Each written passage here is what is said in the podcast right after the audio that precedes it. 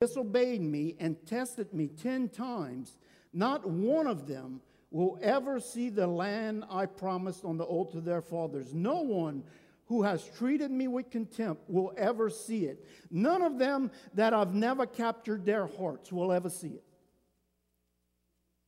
But then he goes on to say this about someone else. He says, But because my servant Caleb has what?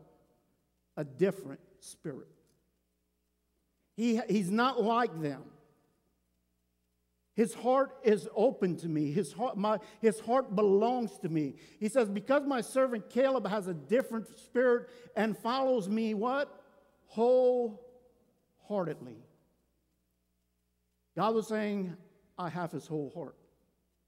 He trusts me beyond what he sees in the natural. He trusts me no matter what goes on. He's not murmuring and complaining about, do this for me, do that for me.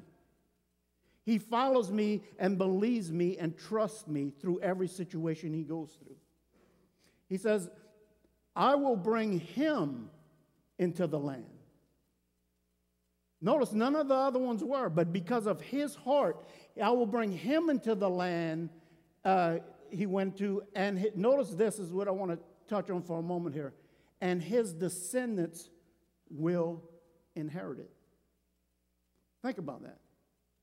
It's not only Caleb, but his descendants. I like the way the message translation says, uh, verse 24 here. Notice what it says. But my servant Caleb, I love that. Ah, oh, this is a different story. Yeah, you ever seen uh, someone talking and then they, they, some, they talk maybe a grandchild or a child and, oh, all but them. Right, all but them. He says, but, but this, uh, this is a different story. He has a different spirit. He follows me passionately. I'll bring him into the land that uh, he scouted, and his children will inherit it. Now, I'm going to go off a little base here, but talk about that ending. Not only did it affect Caleb's future, his heart toward God, it affected his descendants, his children's future. I shared this several times before, but when I was youth pastor and the Acquire the Fire was a big thing of uh, going on with uh, Ron Luce and things, and we brought the kids to Acquire the Fire in Baton Rouge at the Riverside Centroplex, and it either was on a lunch break or one of the breaks. We went outside. You, you had free time an hour or so, and I went walking. They have a, a, a museum there, Navy, Navy ship, and they have a wall with the names of veterans that died in the war. And I remember this so clearly. It's like when God speaks to you, some of those moments that just stay with you. And I'm reading the names on the wall, just standing there read, reading names. And Private John Doe. And it's, uh, God paused me there. And he said, Because the tragedies of war, his life and his descendants ended there. And it made me start thinking how many people never come into existence because that name's on the wall? How many people's future inheritance is gone because of the ending of that person on that wall. And what made it even more with me, because my grandfather, my papa, was in World War II, and he got shot uh, from a German sniper. It went in his shoulder, ricocheted off the bone, then went through and through his neck. And he was a scout at the time, uh, way ahead of his troops, and he was wounded, and he had to crawl back and if you see pictures of him now, uh, again, he's passed away now, but in his neck right there was a big hole where that bullet went through and through. Besides the mercy and grace of God, that man should not have lived.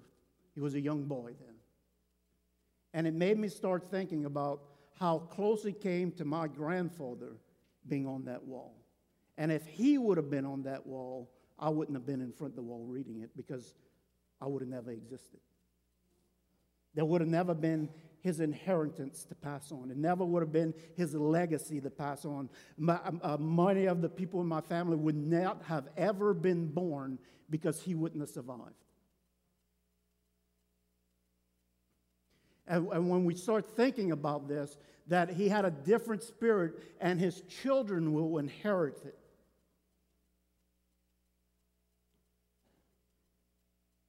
Club 345 is in the back right now, little children. We got a nursery with kids in it. We got children's church back there. I was thinking, who remembers the movie Back to the Future? You remember, what was his name? Uh, he's got Parkinson's now or something like that. Michael J. Fox, yeah. He was in there thing. Remember when he went back in time? And he had, they told, uh, I call him Reverend Jim from Taxi because he was in there. I'm dating myself, and some of you know who, what I'm talking about. Others are, what is he talking about? Ask Grandma when you get home, she'll tell you about Taxi. but he told them, because his name was Marty McFly in the movie, he says, Marty, make sure your parents don't see you. He says, because any little thing you change in the past will change the future. So be very careful where you're at. And a couple of things happened, and that when he'd fly back, it was a whole different future. You kind of get where I'm going? There's some kids back there that need you to hold on and not give up. Some kids back there, grandma, grandma, grandpa, mom, dad, aunts, uncles, there are children in your life that need you to hang on and not give up, to have a heart toward God because it will affect their inheritance. And think about if those kids, if we could jump 20 years in the future right now and have those kids being 20 something years old and speaking to you right now saying, Don't give up. Don't give up. I need you to stay strong. I need you to stay in the Lord because it's going to affect my future.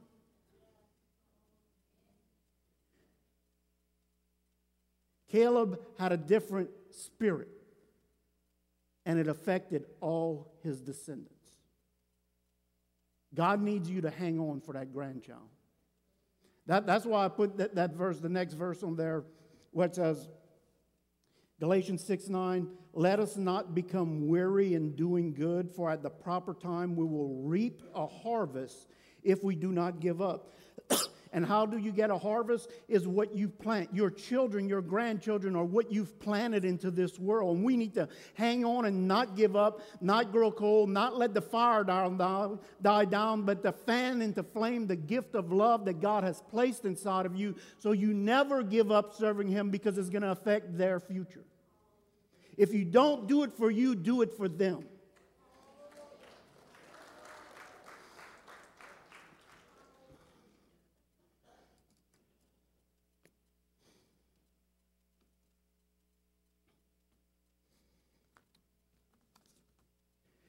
Judges 16, 15 through 20.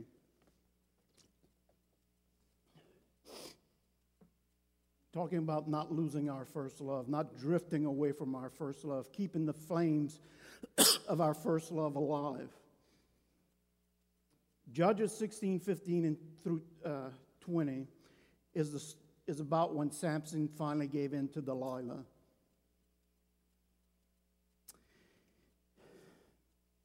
And told, him the secret, told her the secret of his strength.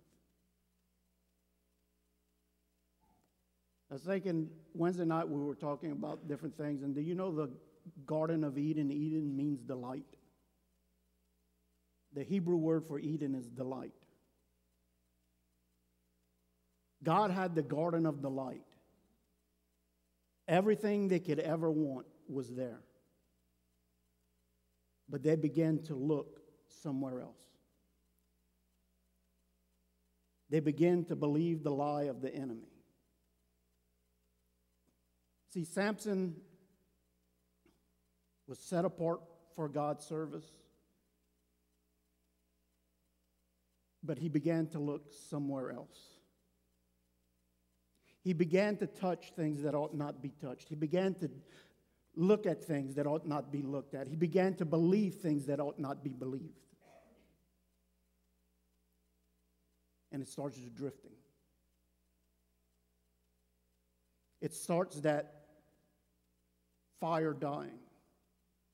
And I, I, don't know who's in here that needs to hear this, but maybe you've been doing things that you ought not be doing.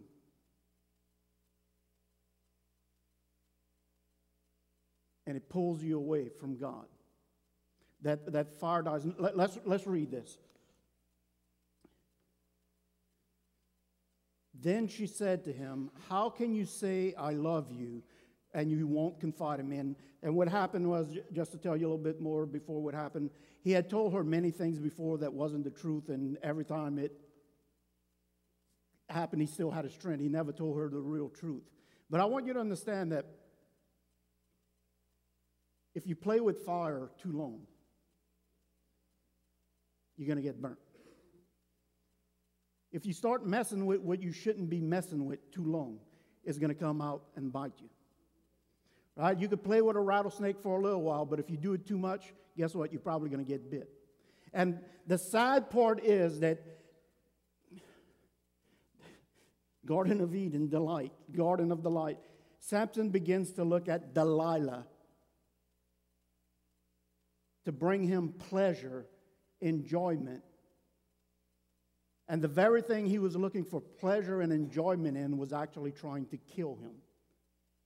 You see, the devil is the wisest, and he scams and schemes, all this. That's why it says to be alert. Be alert and controlled. And then it talked about that we see the devil's schemes. You see, what, what Samson thought was going to bring him pleasure and delight was actually trying to kill him. Was actually trying to, dis- was the very thing the devil was using to destroy him. But he never seen it.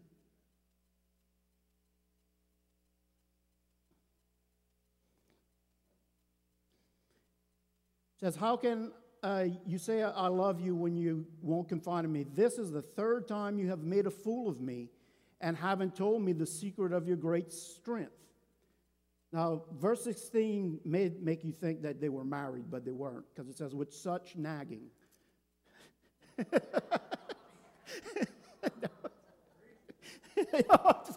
oh, somebody's in trouble back then.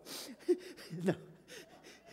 he, he said, with such nagging, she prodded him day after day until he was tired to death. Well, why didn't you just leave? Right? But he had to stay. He had to poke at the snake. He had to, he. So he took, verse 17, so he told her everything. He said, No razor has ever been used on my head, he said, because I have been a Nazarite set apart to God since birth. If my head were shaved, my strength would leave me, and I would become as weak as any other man. Verse 18 says, When Delilah saw that he had told her everything, she sent word to the rulers of the Philistines Come back at once. He has told me everything. So the rulers of the Philistines returned to, uh, with the silver in their hands, having, oh, this is right here, having put him to sleep on her lap. Falling asleep in the lap of the enemy.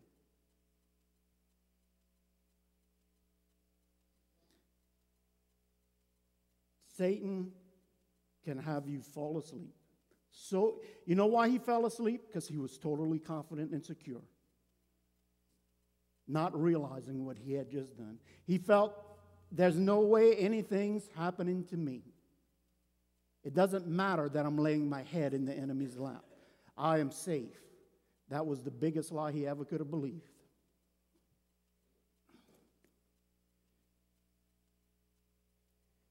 Uh, what verse am I on? 19? Okay. Having put him to sleep in her, on her lap, she called a man to shave off the seven braids of his hair, and so be, uh, began to subdue him. And after, and his strength had left him. Then she called, Samson, the Philistines are upon you, like she had done each time before. he woke up from his sleep and was that next word? Thought. He thought, I will go out because, as before, I will shake myself free. I got this. Don't worry, I, I still got this. And that one of the saddest verses in the Bible is right here. But he did not know that the Lord, the Spirit of the Lord, had left him. He played with fire a little too long. He thought to himself that he was secure. He thought everything was good, but he had not realized that the Spirit of the Lord that gave him the strength, the gift of God in that Spirit, had been taken.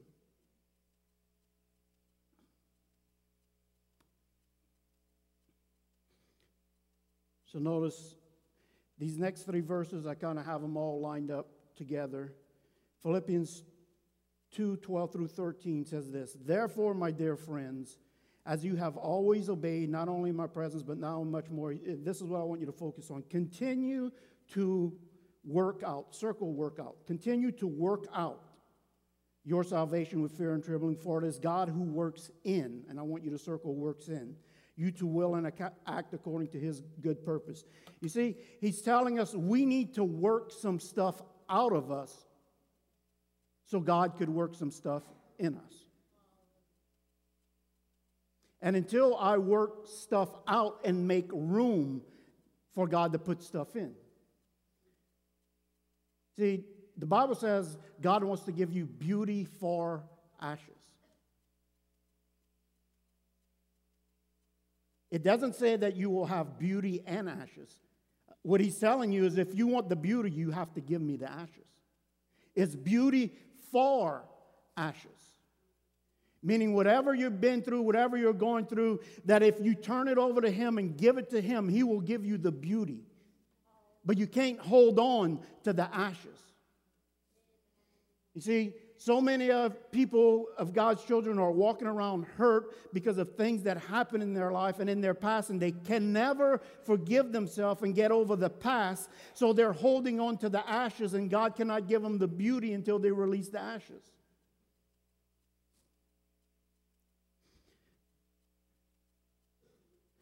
Continue to work out things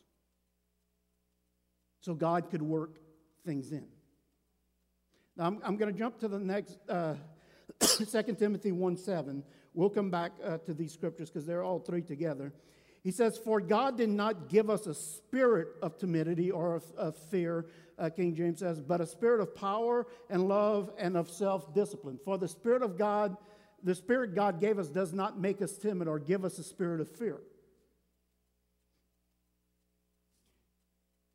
But a, spirit of power, love, and self discipline. So if you have a spirit of fear,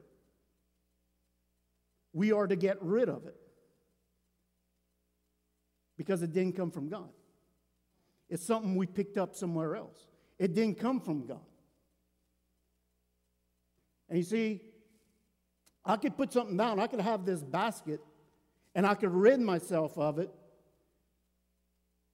But I could come back two days later and pick it back up. See, there's things in life that God wants to set you free that you have to let go.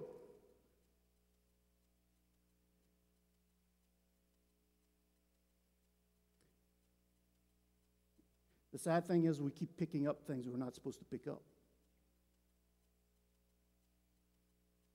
We're never truly set free because we're always looking to something else. You're born again to the garden of the light. All pleasures should come from God, and God is the only one that could fill that need, that emptiness. You know why we pick something up? Is because we're looking somewhere else. We're looking for something else. And every time you pick something up, it's another load on yourself. You have to let those things go, work those things out. For God did not give us a spirit that makes us timid. You picked it up somewhere else.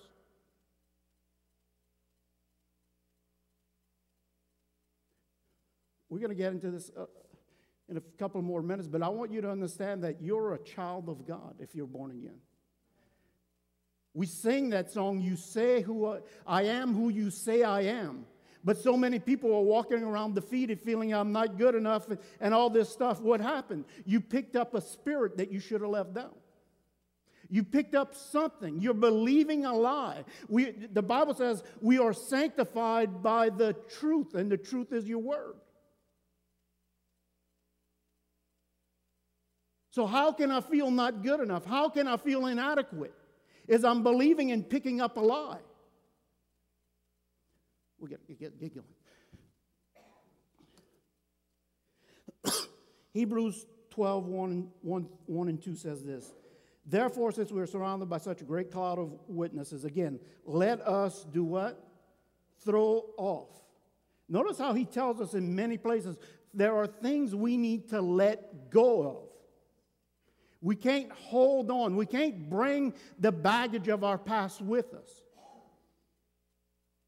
Let us throw off everything that hinders and the sin. And that this always sticks out to me that there's things in life, because he says, and the sin, those things that hinder may not be sin, but it are things that are affecting your relationship with God. He says, let us throw off those things that hinder and the sin. He's saying it's two different things. And the sin that so easily entangles. Let us run the race with perseverance marked out for us. And he says, Let us fix our eyes on Jesus. When our eyes are fixed on him, we don't see the other things to pick up. We don't see all this other stuff. Let, let me get going. Now, I want to show you this through the story of the prodigal son. Luke chapter 15, verses 11 through 24. This is what I want you to see as, as we read this.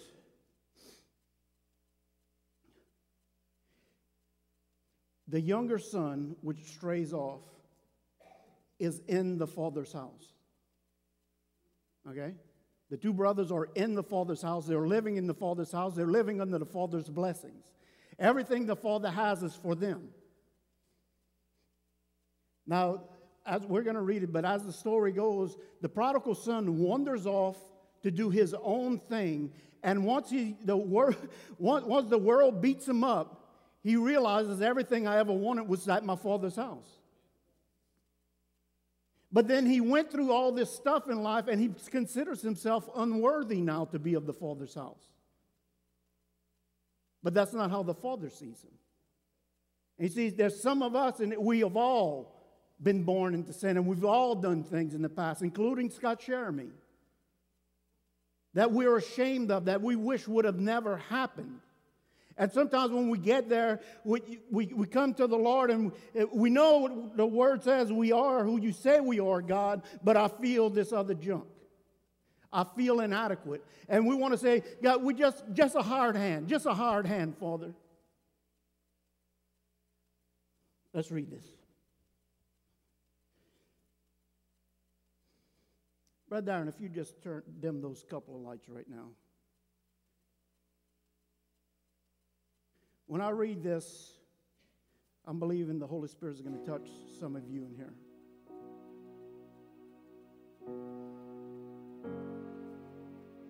And I believe the Holy Spirit wants to set you completely free. It is for freedom that Jesus Christ came. We don't want to believe the lie of the enemy no more. But notice, notice what this says and put yourself in this place. We were like the younger child. It says, Jesus continued. There was a man who had two sons. The younger one said to the father, Father, give me. Give me. Remember when we were talking about first love? That he's number one, it's about him. What about him? What happened to the son's heart? He had everything the father had, he lived in the father's house. All of a sudden, it was, it needs to be about me. Father, give me.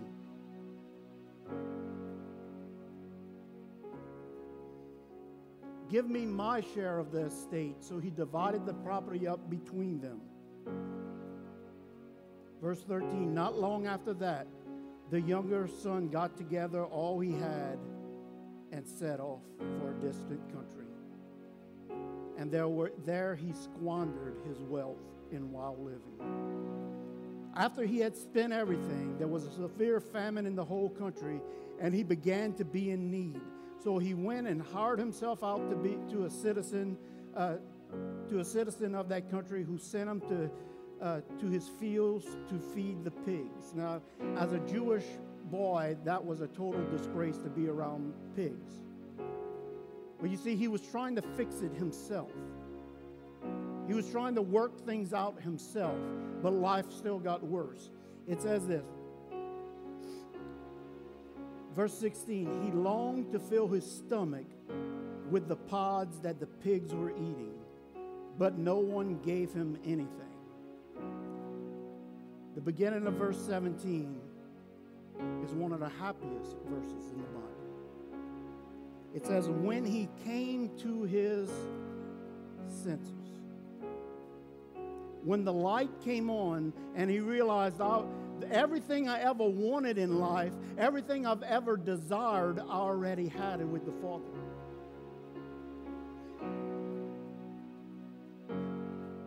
Went and chased all these wild dreams of ours. Picked up all kind of junk and garbage along the way. All kind of hurts and pains.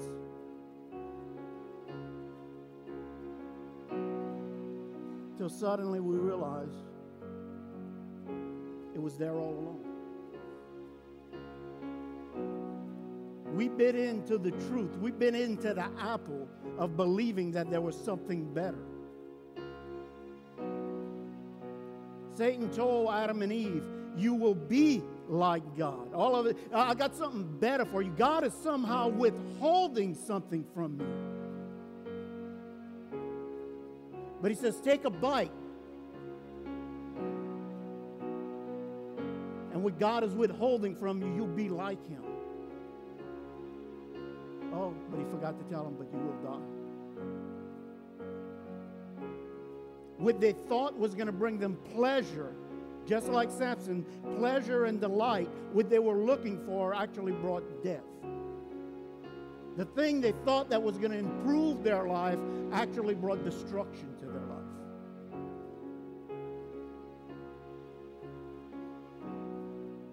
When he came to his senses, he said, How many of my father's hired men have food to spare, and here am I starving to death? I will set out and go back to my father and say to him, Father, I have sinned against heaven and against you. And notice what he says I am no longer worthy to be called your son. Make me like one of your hired hands. From what he went through and experienced in life, all of a sudden, he thought less of himself.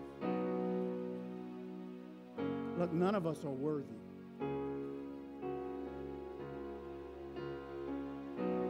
But watch what the Father does. I am no longer worthy to be called your son. Make me like one of your hired servants. Verse 20 says this. So he got up and went to his father. I love this. But while he was still a long way off, his father saw him and was filled with compassion for him. And the father ran to his son.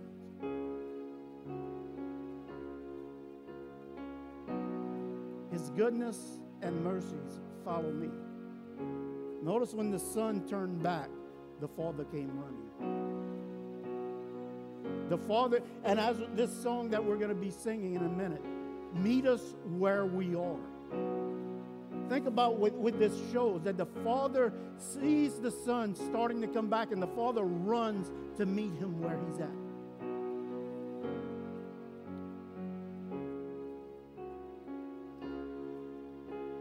But while he was still a long way off, his father saw him and was filled with compassion for, for him. He ran to his son, threw his arms around him, him. What was going through the son's mind at the time? I'm no longer worthy of this, Father.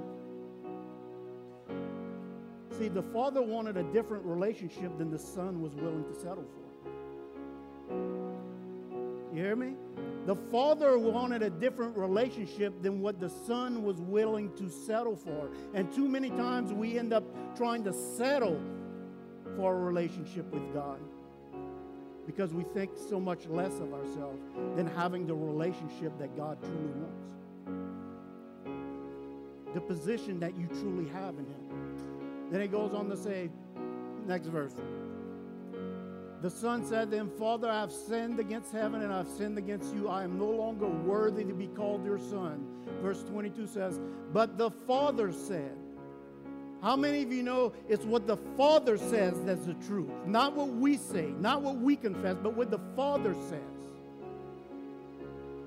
But the father said to his servants, Quick, bring the what? He didn't say bring the old bathrobe that got 12 holes in it. He didn't say the, the leftovers. He said, bring the best robe and put it on him. Put a ring on the fingers that he's recognized as this family and sandals on his feet. Bring the fatted calf and kill it. Let's, let's have a feast and celebrate. You know, the Bible says that the angels celebrate when one person gets saved. That's love. That's how much the Father loves you. He says, Bring him back, for this son of mine was dead. Notice he didn't say the son wanted to be a servant. Just come back. Please accept me as a servant. But the father says, No, no, you're not a servant, you're a son. You're not a servant, you're a son. No matter what you've done, no matter what you squandered, all your wild living you've done, you are a son. For this son of mine was dead and is alive again. He was lost and is found. So they began to celebrate.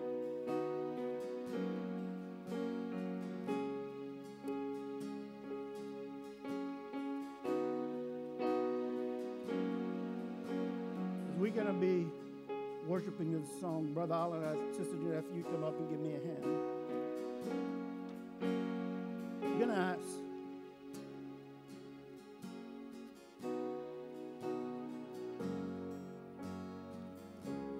God to stir up the first love. And as you're coming up here, you may have struggled. You may have picked up things in life that you shouldn't have picked up. You may have picked up doubt, fear, anger, all these things in life. But the Father says, Come to me. You may think you're unworthy. You may think you're not good enough. You may think God can never use you. You may think you're just like a servant, a hired hand, but God's saying, No, you're my child. So when you come up here, we're just going to anoint you with all. And that anointing, that, that anointing with all is just a rebirth, a refreshing of your spirit, knowing that you are accepting who God says you are. The lies the enemy has you believing that you're not good enough, you need to let it go. You need to work that out. You need to put that down. You need to give God the ashes this morning of your life. Because as long as you hold on to the ashes, He cannot give you the beauty of His. See, until the Son said, I must go back. See, it always was the Father's will to bestow that back on Him. But we have to let it go. So if there's things in life that you say, you know what, I'm letting that go now. God, I believe your word that I am a child of God, that I am loved by God, that I have a purpose in this world. I'm not going to believe that lie anymore. I'm putting down that garbage right now. I'm putting these things out. I'm working these things out so God could work in me. I want you to stand to your feet, all of you, and make your way toward the front. We're going to anoint you with all, and I want you to worship with them especially where it says, God, meet me where we are, because we're all coming from different places. We're all coming from different things. So I want you to begin to pray right now and have the Lord, worship the Lord with us.